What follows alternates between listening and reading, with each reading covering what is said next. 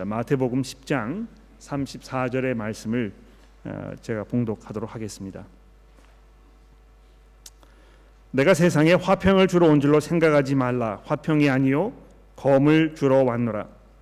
내가 온 것은 사람이 그 아버지와 딸이 그 어머니와 며느리가 시어머니와 불화하게 하려 함이니 사람의 원수가 자기 집안 식구리라 아버지나 어머니를 나보다 더 사랑하는 자는 내게 합당하지 아니하고 아들이나 딸을 나보다 더 사랑하는 자도 내게 합당하지 아니하며 또 자기 십자가를 지고 나를 따르지 않는 자도 내게 합당하지 아니하리라. 자기 목숨을 얻는 자는 잃을 것이요 나를 위하여 자기 목숨을 잃는 자는 얻으리라. 너희를 영접하는 자는 나를 영접하는 것이요 나를 영접하는 자는 나를 보내신 이를 영접하는 것이니라. 선지자의 이름으로 선지자를 영접하는 자는 선지자의 상을 받을 것이요 의인의 이름으로 의인을 영접하는 자는 의인의 상을 받을 것이요 또 누구든지 제자의 이름으로 이 작은 자 중 하나에게 냉수 한 그릇이라도 주는 자는 내가 진실로 너희에게 이르노니 그 사람이 결단코 상을 잃지 아니하리라 하시니라. 예수께서 열두 제자에게 명하시기를 마치시고 이에 그들의 여러 동네에 가르치시며 전도하시려고 거기를 떠나 가시니라. 아, 예수 때문에 집안이 깨어지는 아, 이런 현상이 있을 것이라고 예수께서 말씀하고 있습니다. 아, 내가 세상에 화평을 주러 온 줄로 생각하지 말아라. 화평을 주러 온 것이 아니고 검을 주러 왔노라 이렇게 말씀하시면서 사람들이 일반적으로 예수님에 대하여 가지고 있을 수 있는 이 모호한 어떤 그 기대 이것을 단번에 깨뜨려 버리시고 계시는 것입니다. 아, 이 가정이 이제 예수를 영접하게 되면 아, 여기에 뭐 평화가 잇들고 우리가 이 즐거운 행복한 이런 삶을 살게 될 것이라고 우리가 이렇게 막연히 기대를 하고 그래서 예수 믿은 후에 우리가 이 복받게 될 것에 대해서 많이 기대를 하는 것입니다. 아, 그런데 예수께서 오늘 본문 말씀에서 하시는 이 34절의 말씀은 정말 우리에게 아, 당황스럽고 우리가 이 말씀을 어떻게 받아들여야 할지 아, 잘 분간되지 않는 그런 매우 도전적인 이런 말씀임에 분명합니다. 내가 세상에 화평을 주러 온 줄로 생각하지 말아라. 물론 아, 이 구약 시대부터 이 그리스도의 왕국이 이 땅에 임하였을 때 우리가 무엇을 기대할 수 있을지에 대해서 이 화평이라는 단어로 얼마나 많이 우리에게 말씀했는지 모릅니다. 아, 이 평안, 또 안정, 행복 아, 이런 것이 분명히 하나님의 나라가 이 땅에 완성되었을 때에 우리가 누리게 될 이 은혜임에 분명합니다. 그러나 우리가 이해해야 할 것은 예수 그리스도께서 부활하셔서 하나님의 나라가 이 땅에 시작되기는 하였습니다만 아직 완성되지 않은 시대에 우리가 살고 있다는 것입니다. 그러므로 여러분과 제가 지금 어떤 그 과도기에 있는 것입니다. 우리가 예수를 영접한 후에 이 땅에서 아, 이, 이 육체가 들려 가지고 하나님의 나라로 들어가는 것이 아니기 때문에 우리가 이 땅에서 이 화평보다 오히려 불화를 또 불협화음을 기대할 수밖에 없는 이런 상황 속에 있다고 예수께서 지금 우리에게 말씀해 주고 있는 것입니다. 더 나아가서 특히 이 가족 관계에 대해서 예수가 뭐라고 말씀하시는지 예수께서 뭐라고 말씀하시는지 들어보십시오. 내가 온 것은 사람이 그 아버지와 딸이 그 어머니와 며느리가 시어머니와 불화하게 하려 함이니 사람의 원수가 자기 집안 식구리라 이렇게 말씀하고 있는 것입니다. 어, 자녀들이 예수께서 자신들의 구주시라고 고백하지 않고 사는 그런 경우를 생각해 보십시오. 예. 아마 어, 뭐 여기 우리 교회 안에도 아, 이 믿음이 없는 자녀들 아, 또 복음에 헌신되지 않은 자녀들 아, 이렇게 두고 계시는 부모님들이 많이 계십니다. 여러분들의 그 안타까움과 여러분들의 그 기도 제목을 아, 제가 목양 기도 제목 받으면서 수시로 제가 듣고 제가 여러분들 위해서 기도합니다. 내 자식이 아, 예수를 알지 아니하고 예수를 구주로 섬기지 못하는 삶을 살고 있는 이것이 얼마나 마음속에 큰 안타까움이고 이것이 얼마나 이 눈물을 흘릴 수밖에 없는 이런 상황인가에 대해서 어, 제가 충분히 이해를 하는 것입니다. 이 부모님들의 그런 그 안타까움, 자녀들에 대한 그런 그 뜨거운 사랑의 마음이 자녀들에게 잘 전달되지 않는 경우도 많이 있지 않습니까? 오히려 이 부모님들의 그러한 안타까움이 성인이 다 된 자녀들의 심기를 불편하게 하는 이런 경우를 가끔 보게 되는 것입니다. 아, 제발 좀 나를 귀찮게 하지 말라고. 아, 부모님들께서 아버지 어머니께서 뭐 신앙생활을 하는 거는 다 좋은데 나는 그럴 마음이 없으니까 제발 나를 이렇게 이, 아, 이, 뭐, 이 갈구지 마시라고 이렇게 이야기하는 것입니다. 아, 그런데 이 자식들의 그러한 그 이야기를 들으신 부모님들께서 너무 속상하고 너무 안타까워서 자식의 또 권하고 교회에 데리고 오려고 하고 이런 것이 가정에서 어떤 그 불화의 원인이 되고 갈등이 생기고 이런 경우를 우리가 종종 보게 되지 않습니까? 반면에 예수께서 이 세상의 주이심을 알지 못하는 부모님의 슬하에 살고 있는 자녀들은 이 복음 사역에 시간을 할애하고 수고하며 헌신하는 것을 매우 못마땅하게 느끼시는 이 부모님들의 따가운 그 시선을 감수하면서 살아야 하는 것입니다. 어, 인도나 이 스리랑카 문화적 배경 속에서 자라난 그리스도인 여성들이 믿지 않는 남성과 이 중매 결혼을 시키시려는 부모님들의 압력 때문에 고민하고 괴로워하는 경우를 종종 경험하게 되는 것이죠. 예전에도 뭐 우리 한국에서도 그런 일들이 있었는데 이 중매 결혼이라는 것이 이제 점점 점점 어, 그 빛을 잃어가고 있기 때문에 아, 이것이 뭐 그렇게 심각한 문제가 아니라고 생각할지 모르지만 대부분의 결혼이 중매로 이루어지고 있는 이런 그 인도나 스리랑카 문화에서는 이것이 아직도 매우 어려운 매우 심각한 그런 문제라는 것입니다. 남편이 예수를 구주로 고백하지 않은 상태에 계시는 아, 그런 아내 되시는 분들도 이 자리에 많이 있죠. 여러분들의 눈물과 여러분들의 그 안타까움과 여러분의 그 기도를 저도 이해합니다. 자녀 교육에 있어서 어떻게 이 자녀를 내가 키울 것인가, 무엇을 추구하면서 살도록 가르칠 것인가, 내가 가르치려고 하는 이 하나님의 말씀에 근거한 이 삶의 모습과 믿지 않는 내 남편이 가지고 있는 이 세상에 대한 그 관점과 철학과 시각이 정면 충돌을 일으키기 때문에 자녀 교육의 문제를 이야기할 때마다 이것이 남편과 아내 사이에 불협화음이 되고 그것 때문에 싸우게 되고 마음이 불편하고 이런 점들이 얼마나 자주 일어나게 되는 것입니까? 주말에 어떻게 시간을 보낼 것인지 우리가 뭘 하면서 특히 주일날 아침에 어떻게 우리가 가족으로서 함께 있을 것인지 이 문제가 매 주일마다 문제시 되는 그래서 남편을 혼자 집에 두, 데려다 두고 교회를 가고 싶어 하지 않는 아이들을 억지로 끌고 교회로 데리고 와야 하는 그 고통스러움과 그 아픔이 얼마나 어려운 일입니까? 집안의 경제적인 결정을 내리는 데 있어서 재물이 우상이 되지 않는 결정들을 내리는 것이 얼마나 어려운 일입니까?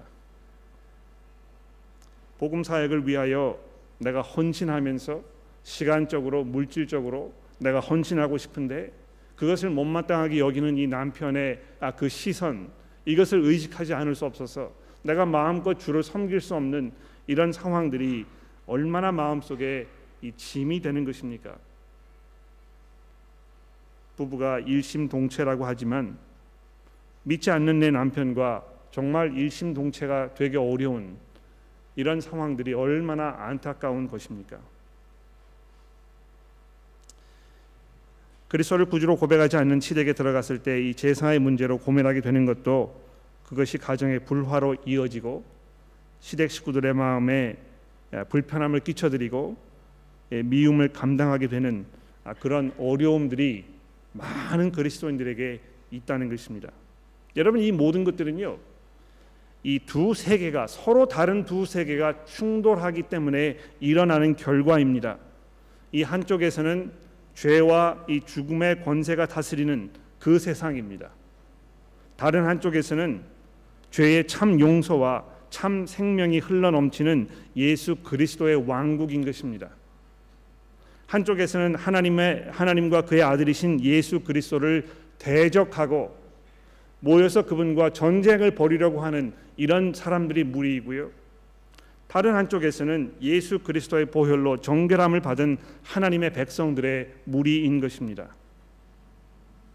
그러니 이 두 세계가 서로 맞닥뜨렸을 때 거기에 얼마나 많은 갈등과 거기에 얼마나 많은 핍박과 얼마나 많은 어려움이 있겠습니까? 성경이 이런 상황 속에서 우리 그리스도인들이 각오해야 할 것이 환란이며 박해라고 말씀하고 있습니다. 아, 우리가 한때 어떤 그 착각 속에 있었던 것 같아요. 예. 아, 특히 이제 호주와 같은 이런 나라에서 살고 있을 때 마치 이 서구 문명 국가가 이 기독교 국가라고 생각을 해서 모든 것이 기독교적으로 이루어지고 있고 마치 이것이 대세인 것처럼 생각되는 그런 시대 속에 우리가 상당히 오랫동안 살고 있었던 것 같습니다.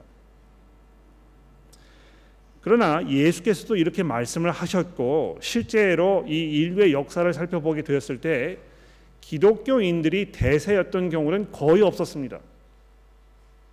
물론 뭐 이 3세기 4세기쯤에 어떤 그 이 기독교가 이제 이 로마의 국교로 이렇게 선, 이 선포가 되는 아, 그런 상황 속에서 잠깐 빛이 반짝했던 아, 그런 때가 있었, 있었고 또 유럽에서 서구 국가에서 아, 이 왕권이 이, 이 종교를 받아들이면서 마치 이 그 국가 종교인 것처럼 생각되는 그런 시대가 있었습니다만 전체적으로 살펴보았을 때 하나님의 백성들이 이 세상에서 아주 극소수이고 외톨이가 되고 사람들에게 이 소수 민족으로서 살아가는 아, 그런 어려움을 겪는 이런 것이 상당히 보편적인 아, 그런 일이었다는 것입니다. 아, 타국에서 소수 민족으로 산다는 것이 어떤 것인지 여러분과 저는 잘 알고 있습니다. 차별 대우를 당하고 소외되고 조롱거리가 되고 왠지 모르게 내가 불편하고 내가 여기 속하지 않은 것처럼 느껴지고 아, 이런 것들이 이 소수 민족의 이그 그 애환 아닙니까? 그런데 우리 사회가 점점 점점 더 세속화되어 가면서 이제 이 예, 예수께서 말씀하셨던 그 정상적인 이 세상의 모습이 이제 제대로 돌아가고 있는 것입니다. 그 정상적인 것이 무엇입니까? 세상의 모든 대부분의 사람들이 그리스도를 대적하는 편에 서 있고 예수를 구주로 고백하는 사람들이 거기에서 아주 적은 수로 핍박과 환란을 당하는 그런 시대를 우리가 살 수밖에 없다는 것입니다.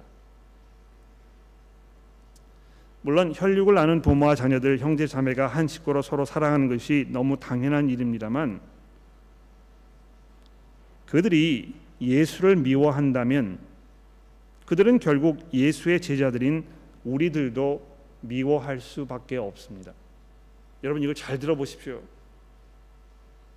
여러분들의 부모님들, 여러분들의 형제 자매들, 여러분들의 자녀들이 정말 내가 사랑하고 아끼는 내 세상에서 둘도 없는 그런 존재들임에 분명합니다만 그 분들이 예수 그리스도의 제자가 아니라면 결국 그들은 예수를 대적하는 사람들이며 예수를 대적하고 있기 때문에 예수의 제자로 사는 여러분과 저도 그들의 적이 될 수밖에 없다는 것입니다. 예수께서 요한복음에 사신 말씀을 기억해 보십시오. 세상이 너를 미워하면 너희보다 먼저 나를 미워한 줄을 알라. 너희가 세상에 속하였으면 세상이 자기의 것을 사랑할 것이나 너희는 세상에 속한 자가 아니요 도리어 내가 너희를 세상에서 택하였기 때문에 세상이 너희를 미워하느니라. 예수께서 말씀하시는 이것은요. 우리 삶 속에 오직 두 가지 삶의 길밖에 없다는 것입니다. 내가 예수 편에 있든지 예수를 대적하는 편에 있든지 둘 중에 하나라는 것입니다. 내가 예수 편에 있지 아니하면 아무리 그 사람이 내게 소중하고 내가 사랑하는 사람이라고 하여도 결국은 내가 서 있는 편에 반대편에 서 있는 이런 사람이 될 수밖에 없는 것이고 그래서 그렇기 때문에 그 안에서 갈등과 어려움이 생길 수밖에 없다는 것입니다. 물론 가족 식구가 우리를 사랑하는 마음에서 그렇게 하는 것이겠습니다만 그들이 우리에게 좋은 것이라고 여기는 것들은 결국은 세상의 것임에 분명합니다. 자신들이 알고 익숙한 이 반 그리스도적 문화, 자신들이 거듭나지 않은 죄악된 욕망 속에서 우러나오는 그 바램들, 이런 것들을 우리에게 덧 입히려고 하였을 때 그 속에서 일어나는 그 충돌을 우리는 피할 수가 없는 것입니다. 아, 그래서 제가 지난주에도 말씀을 드렸습니다만 이거 다시 한번 강조하지 않을 수밖에 없는데요. 아직 결혼하지 않으셨습니까? 믿음 안에 있는 배우자를 만나십시오. 혹시 이미 누구와 요즘 말하는 대로 썸 타고 있는 중이 있습니까? 혹은 이미 연애를 시작하셨습니까? 그 사람이 그리스도인이 아니라면 곧 그 관계를 정리하셔야 할 것입니다. 그 사람은 그리스도를 적으로 여기는 사람이기 때문에 결국은 여러분도 미워하게 될 것입니다.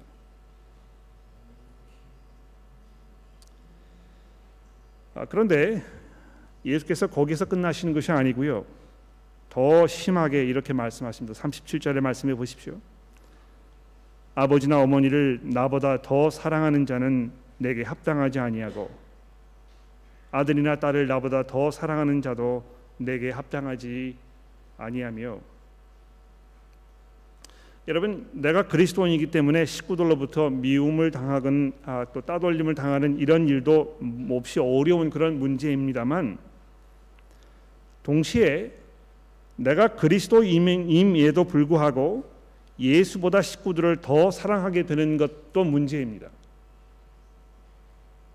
아마 가족을 이 세상에서 가장 중요시 여기는 이 우리 우리 이 한국 사람들 우리 한국 사람들에게는 이 두 번째 이슈가 더 크고 더 긴박한 그런 경우가 아닐까 생각되는 것입니다. 여러분 우리가 부모나 자녀들을 예수보다 더 사랑하는 경우는 어떤 경우이겠습니까? 한번 생각해 보십시오.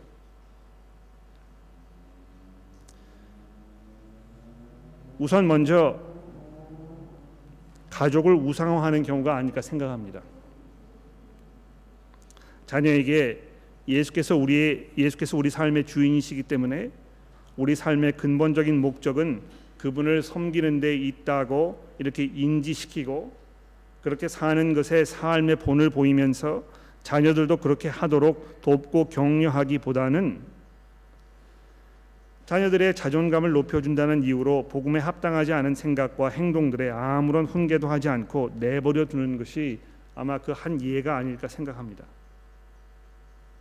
그들의 삶에 있는 무상들을 섬기도록 그냥 내버려 두거나 오히려 그것을 부추기는 것도 또한 예가 될 것입니다.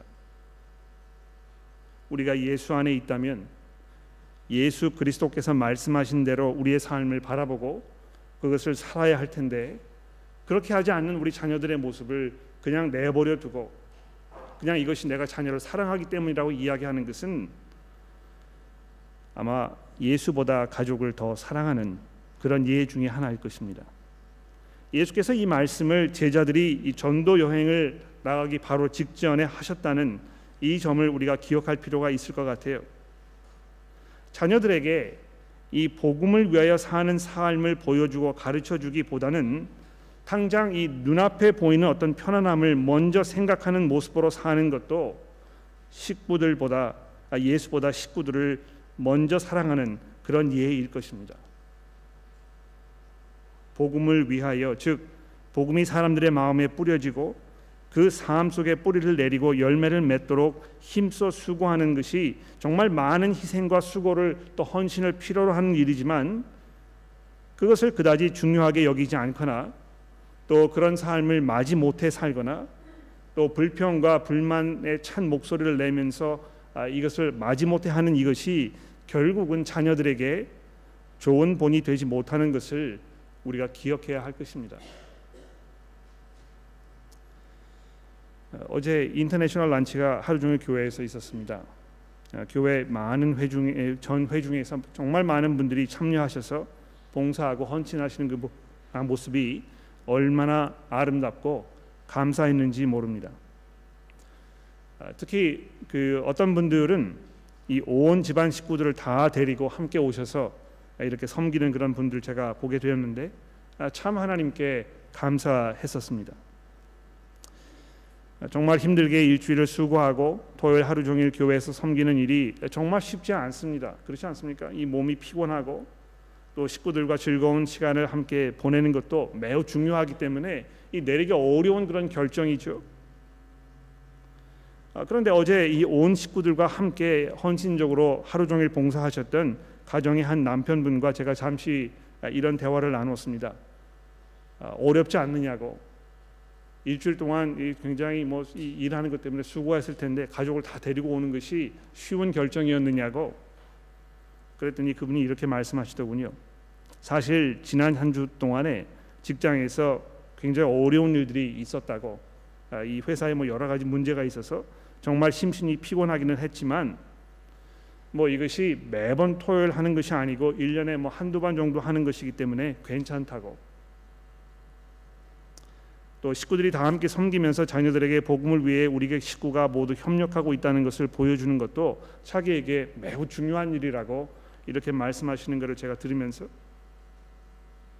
이분은 정말 가족들에게 예수께서 이 세상에서 가장 중요한 분이라는 것을 가르쳐 줌과 동시에 바로 그렇게 하는 것을 통해서 정말 가족을 사랑하고 있는 그 삶의 모습을 제가 보게 되었던 것입니다. 뿐만 아닙니다. 예수께서 거기서 끝나지 아니하시고요. 38절 말씀해 보십시오. 또 자기 십자가를 지고 나를 따르지 않는 자도 내게 합당하지 아니하리라. 자기 목숨을 얻는 자는 잃을 것이요 나를 위하여 자기 목숨을 잃는 자는 얻을 것이다. 여러분이 예수님의 말씀이 얼마나 도전적인지 좀 생각해 보십시오. 예, 예수께서 그저 좋은 말씀하시고 덕스러운 말씀하시고 사람들에게 뭐 이렇게 어떤 좋은 삶의 모습을 가르쳐 주고 그래서 이분이 4대 성인 중에 하나라 이렇게 그냥 지나가 버리고 있는 세상 사람들에게는 이 말씀이 마치 광신도들에게 하시는 말씀인 것처럼 이렇게 들릴 수밖에 없을 것입니다. 모르겠어요. 이 세상에 살고 있는 분들이 이 지금 오늘 아침에 이 교회 오셔가지고 이 문에서 이렇게 들어오시다가 지금 이 예수의 이 말씀을 들으면 야 지금 이 자리가 이 지금 무슨 뭐 이 극단주의자들이 모여 있는 그런 곳이 아닌가 생각할 수 있을지도 모릅니다.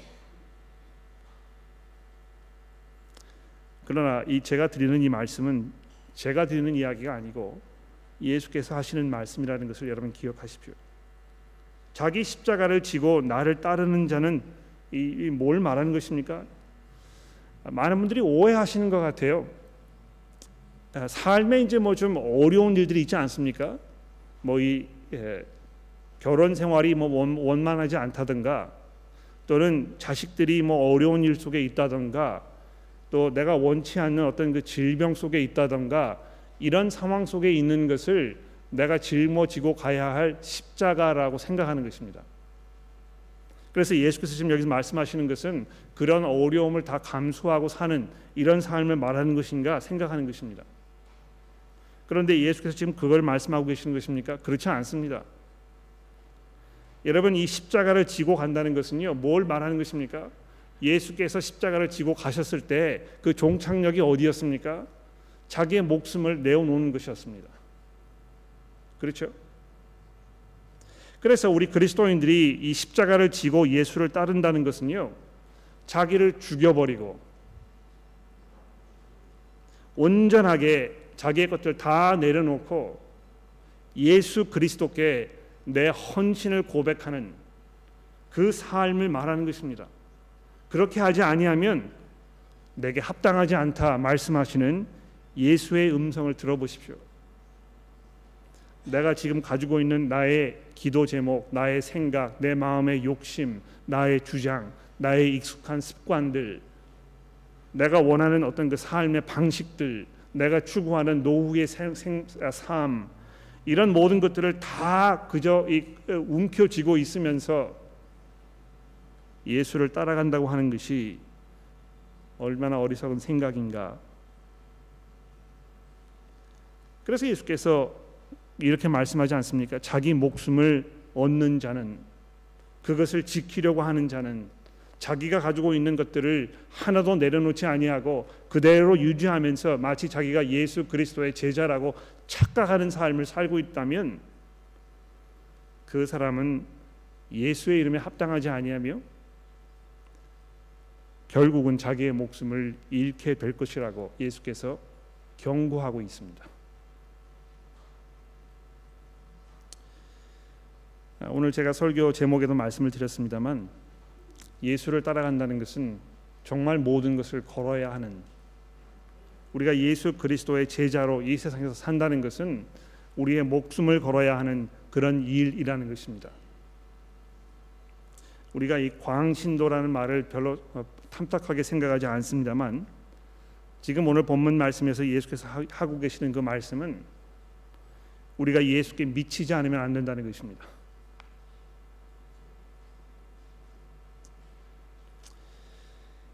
이렇게 사는 것이 정말 어려운 일임에 분명해요. 너무나 많은 희생이 따른 것이고 나 이렇게 하면 신앙생활 못할 것 같아. 아, 이렇게 이야기하실 수 있을지도 모릅니다. 그런데 오늘 그 예수께서 어, 말씀을 마치시기 이전에 40절 이하에 뭐라고 하시는지 잘 들어보십시오.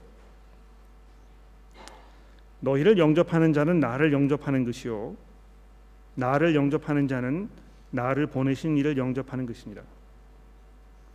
선지자의 이름으로 선지자를 영접하는 자는 선지자의 상을 받을 것이요 의인의 이름으로 의인을 영접하는 자는 의인의 상을 받을 것이요 또 누구든지 제자의 이름으로 이 작은 자 중 하나에게 생수 한 그릇이라도 주는 자는 내가 진실로 너희에게 이르노니 그 사람이 결단코 상을 잃지 아니하리라. 아, 너희를 영접하는 자는 나를 영접하는 것이다. 지금 예수께서 제자들에게 이 제자도의 삶을 말씀하시면서 그 삶이 얼마나 많은 희생과 헌신을 요구하는 것인지 이것이 그 이 예수를 향한 그 핍박과 환란의 그 context 안에서 이루어진다는 것을 말씀하시면서 여러분과 저에게 이 경고하고 있는 게 분명합니다. 그러나 동시에 우리가 예수의 이름으로 우리의 삶을 살며 특히 예수 그리스도의 이름으로 이 미션에 뛰어들었을 때 우리가 예수 그리스도의 이름으로 그, 그 이름을 증거하며 이 세상에 믿지 않는 사람들에게 그리스도의 제자로 나아갔을 때에 어떤 일이 벌어진다고 예수께서 말씀하고 계십니까? 너희를 영접하는 자들이 곧 나를 영접하는 것일 것이요 나를 영접하는 그들이 곧 하늘에 계신 그 아버지를 영접하는 것일 것이다. 이 제자들 열두 제자들에 대해서 말씀하십니다. 그런데 더 나아가서 선지자들 또 의인들 그 다음에 아주 적은 자들 아, 이렇게 예수께서 점점 점점 그 카테고리를 넓혀 가시면서요 모든 그리스도인들을 통틀어서 이야기하고 계시는 게 분명합니다. 우리가 예수 그리스도의 이름으로 나아간다면 그래서 그 이름을 증거하고 그 이름에 합당한 그리스도 제자로서의 삶을 살게 된다면 그러한 우리를 영접하고 우리의 말을 듣고 그래서 예수를 만나는 이 사람들에게 이 하늘의 그 상이 주어질 것이라는 것입니다. 그 사람들에게 여러분과 저로 인해서 여러분 이게 얼마나 놀라운 그 은혜입니까? 예? 여러분과 저로 인해서요 우리를 영접하는 그 사람들에게 하나님께서 준비해 놓으신 그 하늘의 상이 지금 내려질 것이라는 것입니다. 이런 특권이 어디 있겠습니까? 물론 우리가 그리스도인으로 사는 것이 참 어렵고 많은 헌신을 요구하고 이것이 눈물 없이 할 수 없는 희생 없이 할 수 없는 그런 어려운 일임에 분명합니다. 그리스도인으로서 사는 것도 힘들고 복음을 위하여 나의 시간과 나의 에너지와 내 삶을 다 이 불사르는 것도 정말 힘듭니다. 거기에 얼마나 많은 대가가 있는지 모릅니다. 마음의 상처가 되기도 하고 사람들로부터 외돌림, 따돌림을 당하기도 하고 내가 좀 쉬고 싶지만 쉬지 못하고 더 많이 내가 아, 섬겨야 되고 더 많이 줘야 되고 그러나 이 받지는 못하고 이런 것들이 정말 어려운 일임에 분명합니다. 그러나 여러분과 저의 그러한 헌신과 봉사와 섬김과 수고를 통하여 얼마나 놀라운 일들이 벌어질 것이라고 예수께서 지금 우리들을 격려하고 계십니까? 아, 사랑하는 성도 여러분들, 우리 함께 힘을 모읍시다. 우리가 서로 의지하면서 서로 격려하면서 이 예수 그리스도의 이름으로 우리가 함께 나아가며 그분의 이름이 증거되었을 때 우리의 입을 통해 증거된 예수 그리스도의 그 구원의 은혜가 사람들에게 이 풍성한 구원의 열매를 맺을 수 있도록 우리가 함께 협력합시다. 제가 일전에도 한번 말씀을 드렸습니다만 시드니에 약 한 10만 명 정도의 우리 교민들이 살고 있다고 제가 이야기를 들었습니다. 뭐 최근에 수치가 얼마나 되는지는 제가 정확히 알 수 없습니다만 10만 명이라고 가정을 했을 때 시드니에 있는 모든 교회 총수를 다 합해보고 거기에 출석하고 계시는 분들의 교, 그, 그 숫자를 다 합쳐 보아도 2만 5천 명 이상이 되지 않을 것입니다.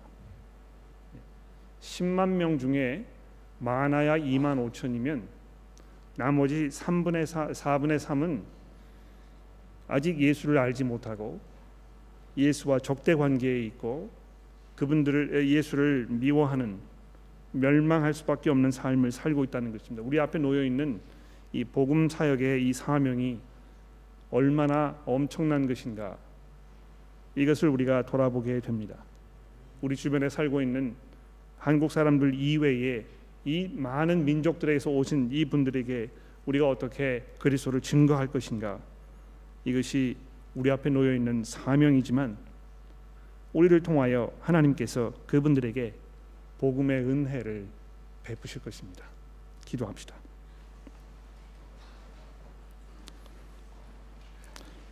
하나님 아버지 이 시간에 저희가 주께서 우리에게 주시는 힘과 또 담대함과 용기를 기도합니다. 하나님 저희가 심신이 지치고 또 때로 우리의 영혼이 낙심되며 우리가 그리스도의 제자로 사는 것이 종종 후회가 될 때도 있음을 고백합니다. 하나님 저희의 믿음의 그 의지가 식어지며 우리가 점점 복음을 우리 삶 속에서조차 희석시키는 그런 삶을 살고 있다면 주여 저희를 깨워 주시고 우리가 온전히 그리스도 앞에 우리의 헌신을 고백하도록 주여 우리를 도와주옵소서. 하나님 우리가 그리스도를 섬기는 삶을 산다는 것이 비록 많은 희생과 수고를 요구하는 것이지만 그리스도께서 우리의 주인이시며 또 우리를 통하여 복음을 필요하는 사람들에게 하나님의 은혜가 임하게 할 것이라는 예수의 이 말씀을 우리가 기억하며 우리가 남은 여생을 정말 주를 위해 사는데 주저하지 않도록 우리 모두를 지켜 주시기를 예수 그리스도의 이름으로 간절히 기도합니다.